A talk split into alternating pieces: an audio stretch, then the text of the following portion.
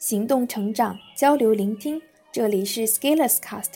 大家好，我是本期的主播 Hamon。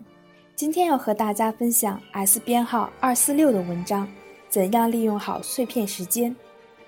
标题说的是利用碎片时间的问题，但是我本文的核心观点是，我们需要的不是利用碎片时间的技巧，而是怎样让时间尽可能不碎片。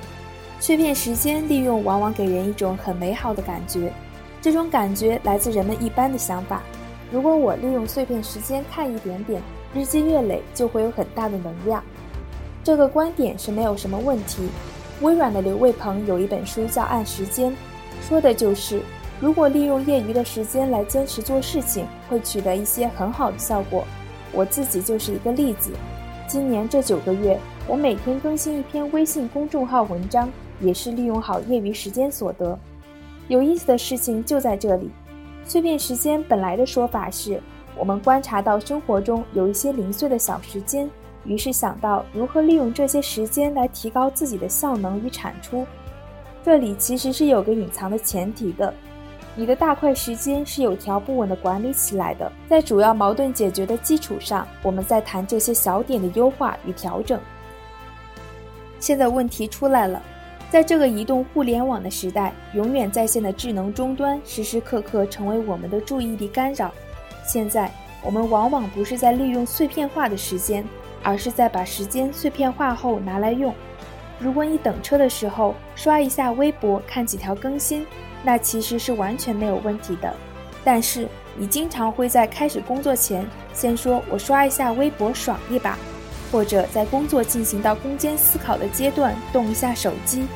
然后你看到 A 新闻里的 B 事情很有兴趣，于是你留言或者搜索 B 的材料，于是你发现了 C，觉得这个不转不是中国人，转发后 D 给你评论，你们于是聊了起来，然后你就突然忘记你开始是要做什么了。这样下来，你不是在利用碎片化的时间，而是你把所有的时间全部变成碎片，然后把这些碎片捡起来，一个一个利用，于是你感叹。我好像真是充分利用了碎片化的时间，这看起来很好笑，但是很多时候我们就是这么做。如果我们跳出这个问题来纯粹的看时间利用的问题，有的人会说时间管理，我也权且借用一下。时间管理更多其实是状态的管理、注意力的管理以及执行力的管理。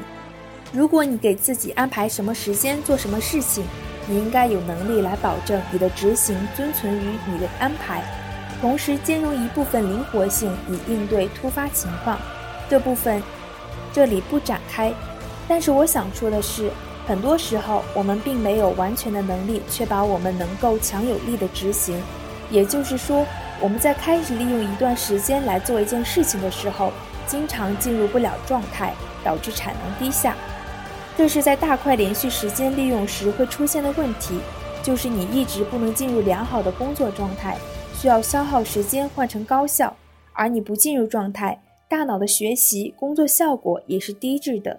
如果你的大块时间利用能力有限，无法快速进入状态，那所谓的碎片时间更无法谈利用二字了。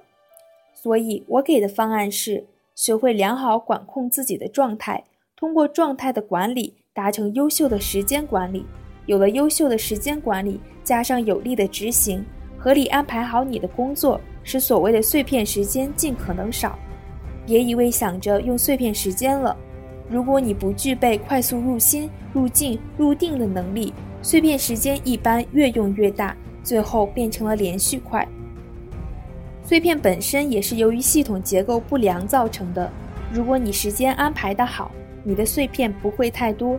如果你想利用碎片时间做一件事情，那这件事情其实可以转化成连续时间块中的短时间安排的一件事情来完成，于是它就不是一个碎片了。如果你状态控制能力差，却想象自己能利用好碎片时间，最后会变成一个收集材料的占有过程。你的移动终端上面全都是资料，但是从来不看，就是一个占有癖。所以我基本上不会想着这个所谓的碎片能怎么利用。如果我想做一件事情，那就排出时间做。但是其实这就不是碎片时间了。最后，对于真正无可避免的碎片时间，比如你通勤、坐车等等无可奈何的时间占用，怎么办？先不去管它了，你把自己的大块时间管理好。如果你自认为做到上面一点，那就参见我的幺幺六和幺三三文章，关于起得早与住得近，想办法减少通勤时间吧。或者干脆不要本末倒置了，坐车的时候就放松一下，整理思绪也挺好。今天的分享到这里就要和大家说再见了，感谢大家的收听，我们下次再见。